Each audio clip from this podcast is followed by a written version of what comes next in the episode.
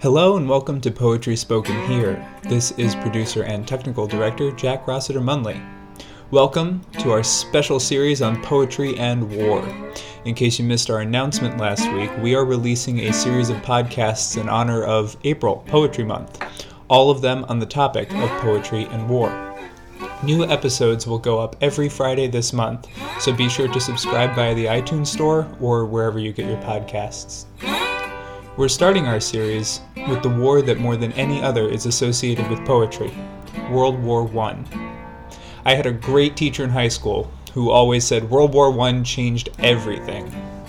In today's episode, we will hear my interview with Sam Grake. Sam is a master's student at the University of Chicago studying the literature of World War I.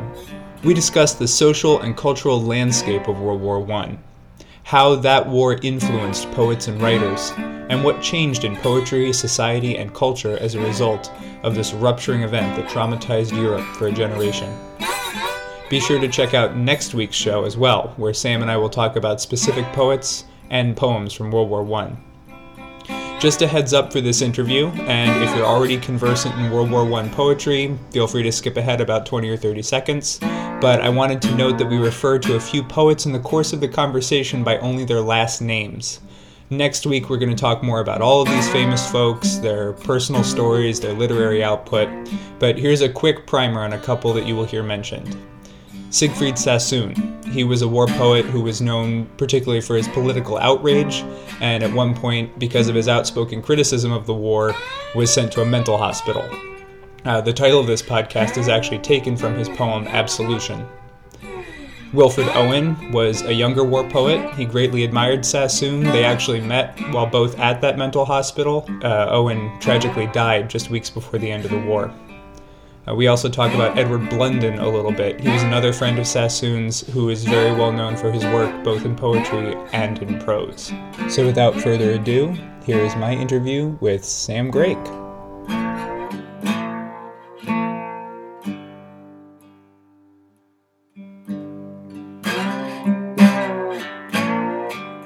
Sam, thank you so much for being on the podcast to start off with, I was going to ask a fairly specific question, but.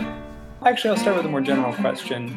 What impact did World War I have on poetry and literature? What was different about it as a result of World War I? I know that's a big question. So I guess it had really different effects on different places and different cultures and different bodies of work. I think that it encouraged this burgeoning movement away from formalism and from structuralism it certainly brought kind of the unspoken into um, a public view. Um, I think Virginia Woolf is a really good example of that um, with mental illness and sexuality and pain and memory um, kind of being prominently placed in front of readers in ways that they hadn't been before. Um, and that's funny because in a lot of ways, uh, the increasing availability of um, uncommon topics had actually a lot to do with uh, social structures and power hierarchies being necessarily broken down as a result of the war. So,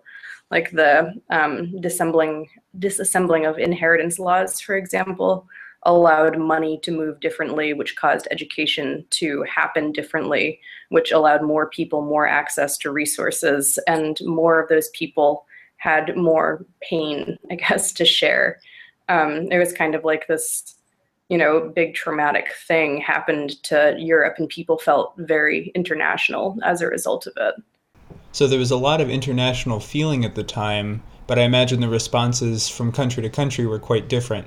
Can you talk a little bit about how different countries responded differently to the war?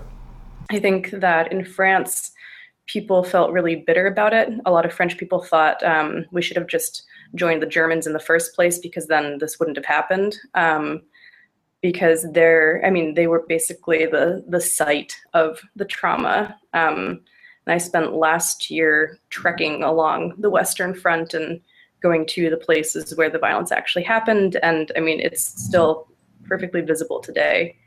Um, and so I think that France probably felt the most material damage as a result of the war. Um, and I think in response to it in literature, um, there was this focus on war as uh, an external force that um, negates or takes away local identity. In Germany, uh, I think Germany's where I'm focusing right now. Actually, it's what I'm writing my thesis on.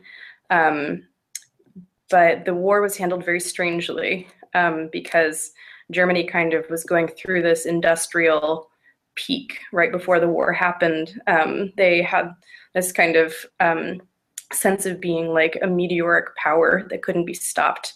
Um, the intention of the you know governing body was to challenge Britain um, and to eventually overtake them militarily, um, and that obviously didn't happen.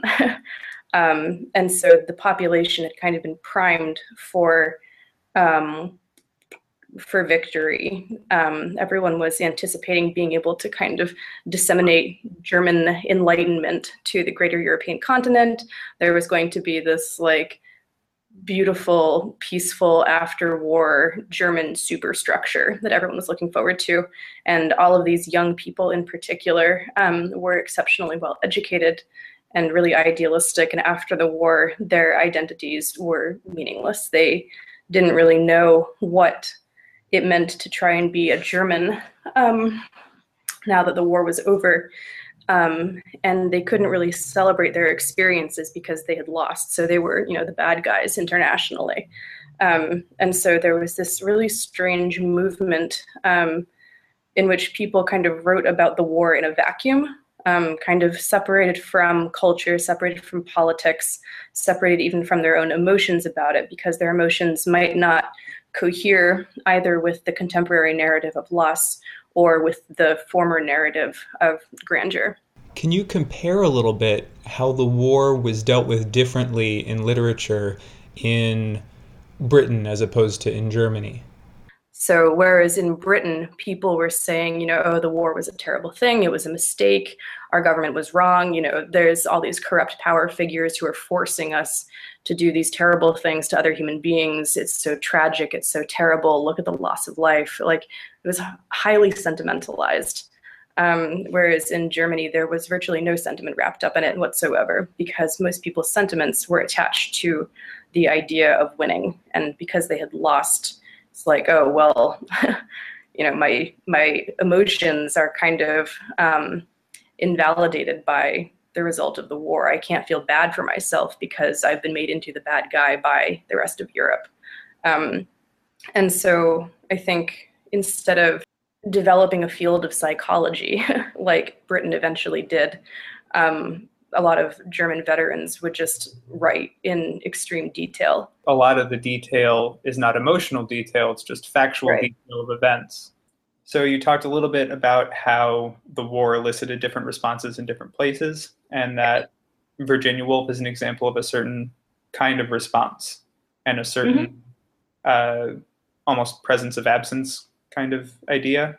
Right. Can you talk a little bit more about that and maybe give an example of what post World War One, her work sort of looks like compared to a good example of what was going on before the war and how the war made that sort of literary shift happen. Before the war in Britain, um, Britain is has historically been really isolated from, I guess, the artistic trends of the rest of Europe, um, of continental Europe, and so um, narrative. I mean, the 19th century Victorian novel oops, he went out again, but it's okay. Um, the 19th century Victorian novel had a really sort of standard format, and there was, of course, a lot of variation within it, but um, for the most part, they were realist novels um, with uh, identifiable tropes and structures. I think Dickens is a good example of um, someone who is experimenting within the acceptable narrative structure. There were tropes like the angel in the house and heroes. Um, people were usually highly individualized as characters, as narrative tropes. Um, sentimental novels were really popular. Um, something like a, a, Jane Austen style novel where um, you know the protagonist begins being kind of not wholly formed and ends by being more complete, mature character who's prepared to go into British society and you know be stoic and effective and successful and so on and so forth. So um, I guess I kind of think about pre World War One Britain as being very stuck in this sort of aristocratic narrative mode um, where there were really distinct guidelines for what was and wasn't acceptable in narrative. Um, and like I said, while there was some variation, you know, certainly like George Eliot um, experimented within the boundaries the type of novel was still the same. Poetry rhymed, poetry had meter, poetry had stanzas, you know, there were there were all these formal structures that for the most part were followed quite closely. Um, even though in continental Europe they were starting to be taken apart. And I think that the war um, put highly educated people. I mean, Britain sent their wealthiest, most educated young men to war first. Um, and so all the people who were learning how to do these things were suddenly put into a situation where there were no literary or academic authority figures around them. Um, and they were having experiences that didn't necessarily cohere with the tropes that they had been given to work with. Can you talk a little bit about what some of those structures were and what were some of the important ones? I imagine religion is a major power structure in society that underwent some changes at the time. Dismantling religion I think, was another big part of it. Um, with formal education came a lot of like, um, I guess, coded authority acceptance. You accepted the church, you accepted the paternal structure, so on and so forth. And um, in the war, people were just able to see that this was not going to get them anywhere. You know, it wasn't being a good Christian wasn't going to save you when the German artillery showed up. And so, um, dismantling Christ in poetry sort of happened alongside dismantling narrative structure in poetry.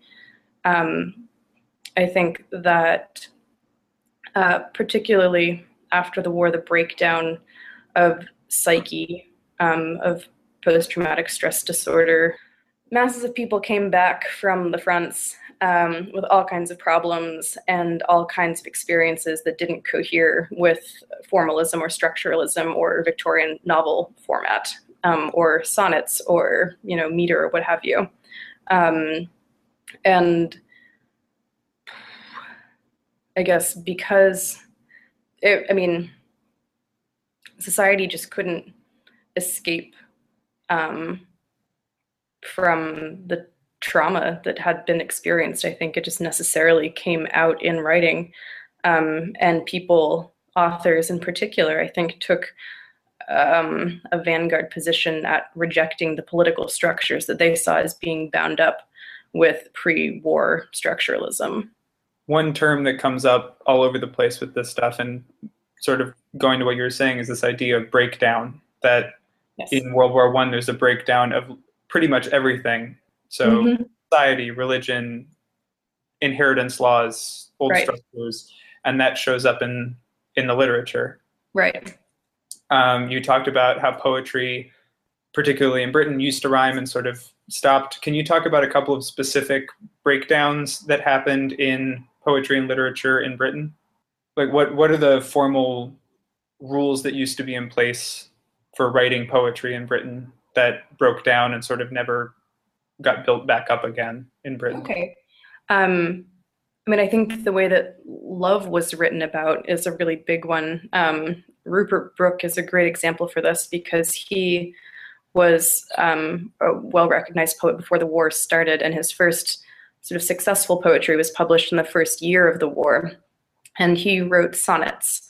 Um, and he wrote these charming sonnets about being in love with the war, um, ironically.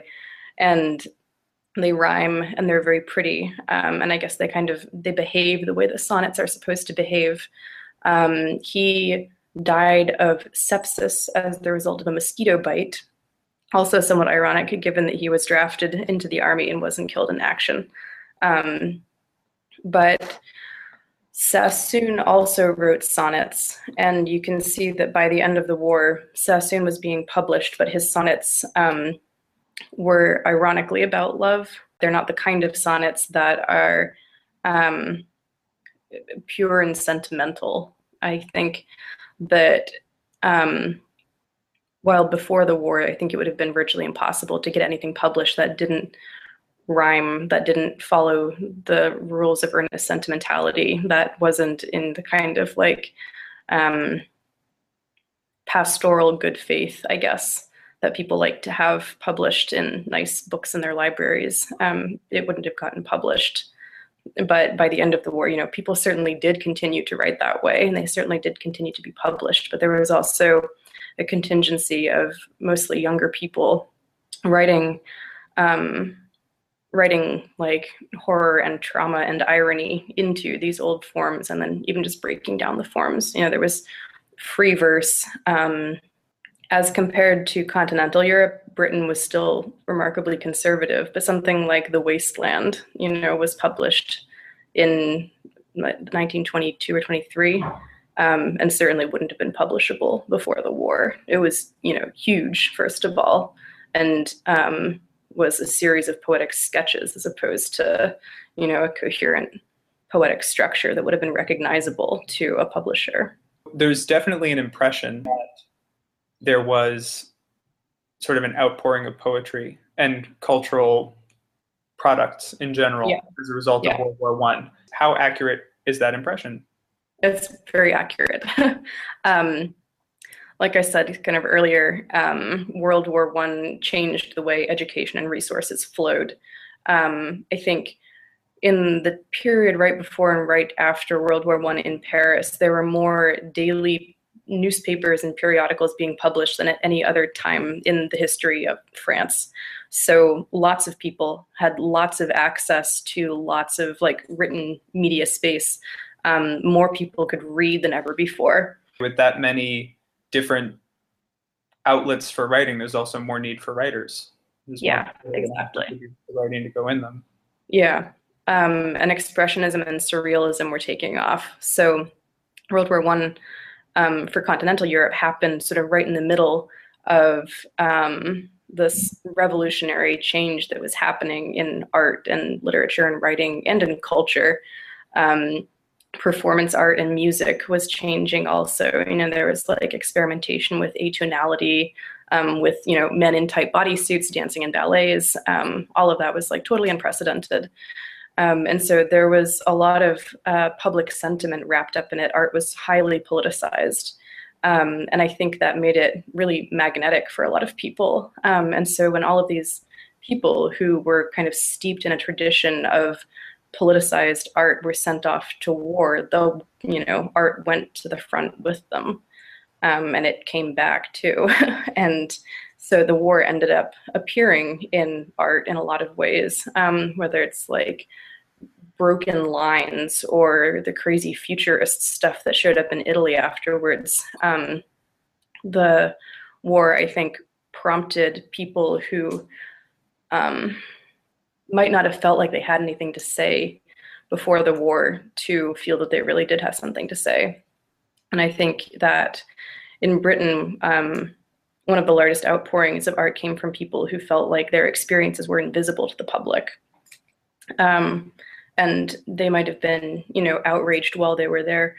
We're here about poetry. I think the impression is also that poetry played a larger role in the response to World War One than mm-hmm. at any other time. So, like, we tend to associate, at least in America, like popular music with a response to Vietnam. I think right. conceptually the cultural response to World War One is thought of mm-hmm. particularly with British poets, um, yes. and then subsequently the Lost Generation and people like Hemingway who are really informed by their war experience.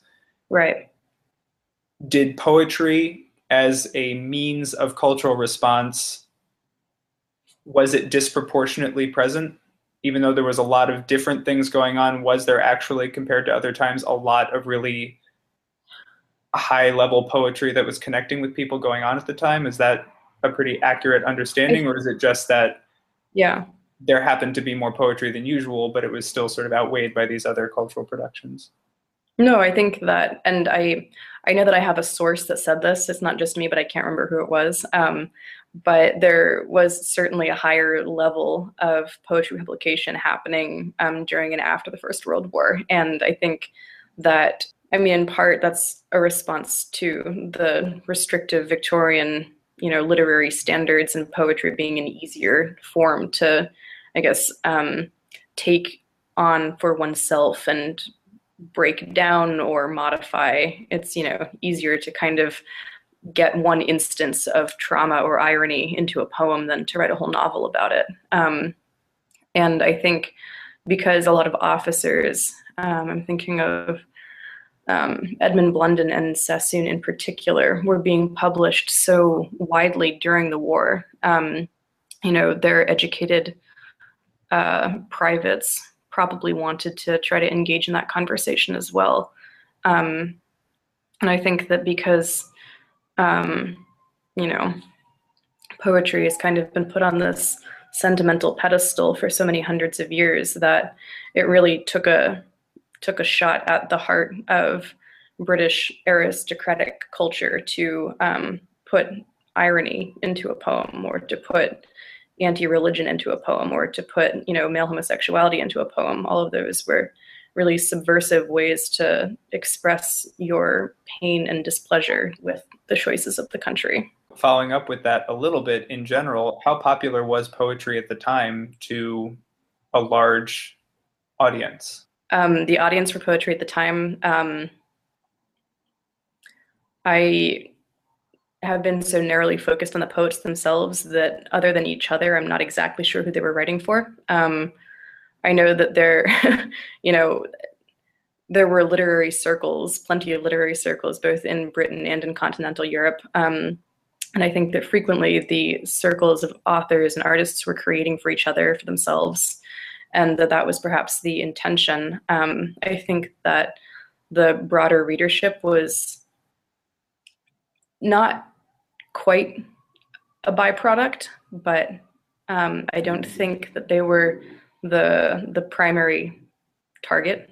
I think that some poets like Thomas Hardy was very specifically trying to let other people like himself know what was going on. Um, so people of a middle to upper middle class background who had kids who were at the war and didn't really know what was happening and thought it was a grand adventure and it wasn't. Um, and that's really a bummer. um, and so I think that there were some poets who were specifically trying to you know, target mainstream magazines um, or literary magazines and get their work published. And that work tends to be a little bit more conservative, um, a little bit less subversive because they want it to be read broadly. And, um, you know, just because there was a, a huge population of traumatized, literarily subversive young men coming home from the front didn't necessarily mean that the broader population wanted to read their strange new work um, a lot of people were, you know, too disturbed by the idea of how bad the war actually was to really want anything to do with the written word that came out of it. So I think the preoccupation with British war poetry came much later, I think in the 50s and 60s, when people started trying to create this coherent cultural narrative, was when it became um, more focused on.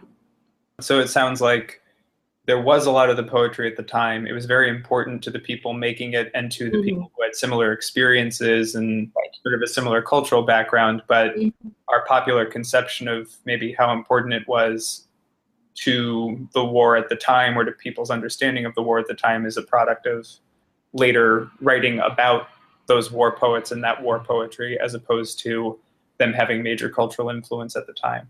Yes, I think that would be an accurate representation or analysis of it. So, going along with that, it sounds like the answer is going to be not very, but just out of curiosity, mm-hmm. how well known would those war poets themselves have been at the time? Right. So, um, you know, a small handful of them became quite well known. Most of them were not terribly well known.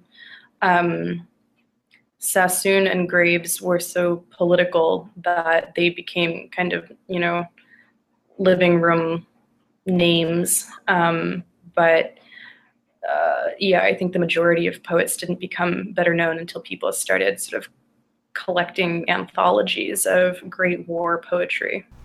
Since there's such a big part of the war and of the writing about the war, I wanted to make sure to ask you to say a, a little something about trenches.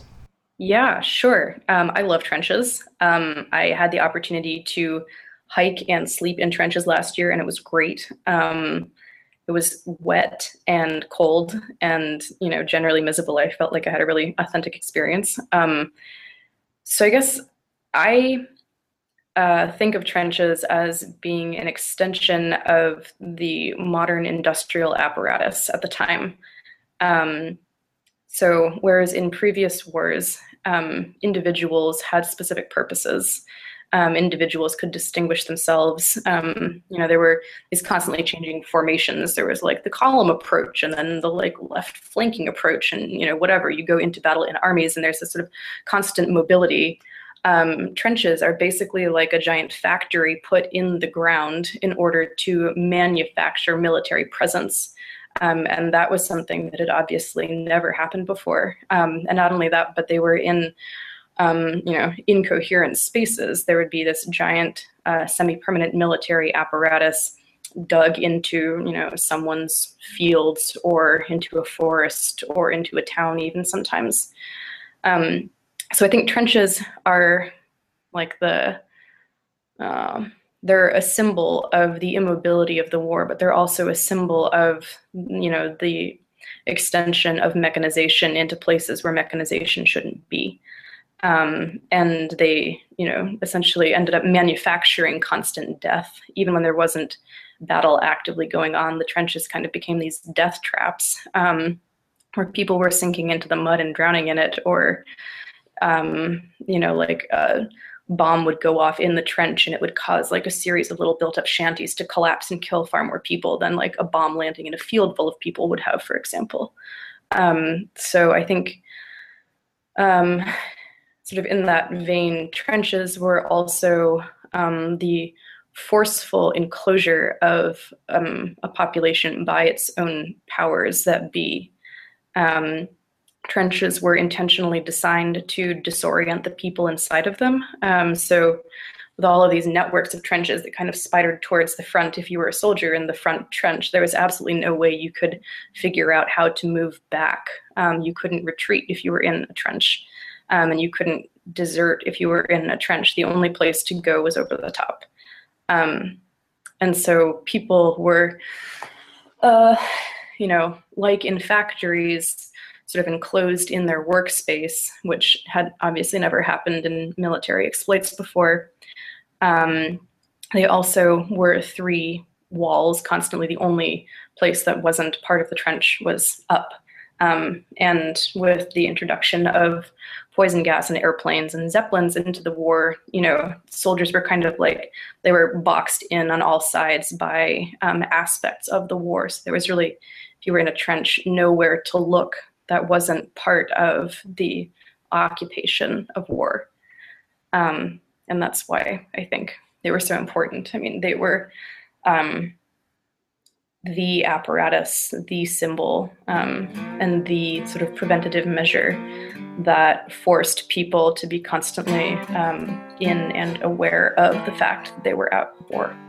Sam, thank you so much for talking. Let's continue this conversation next week and pick up right where we left off.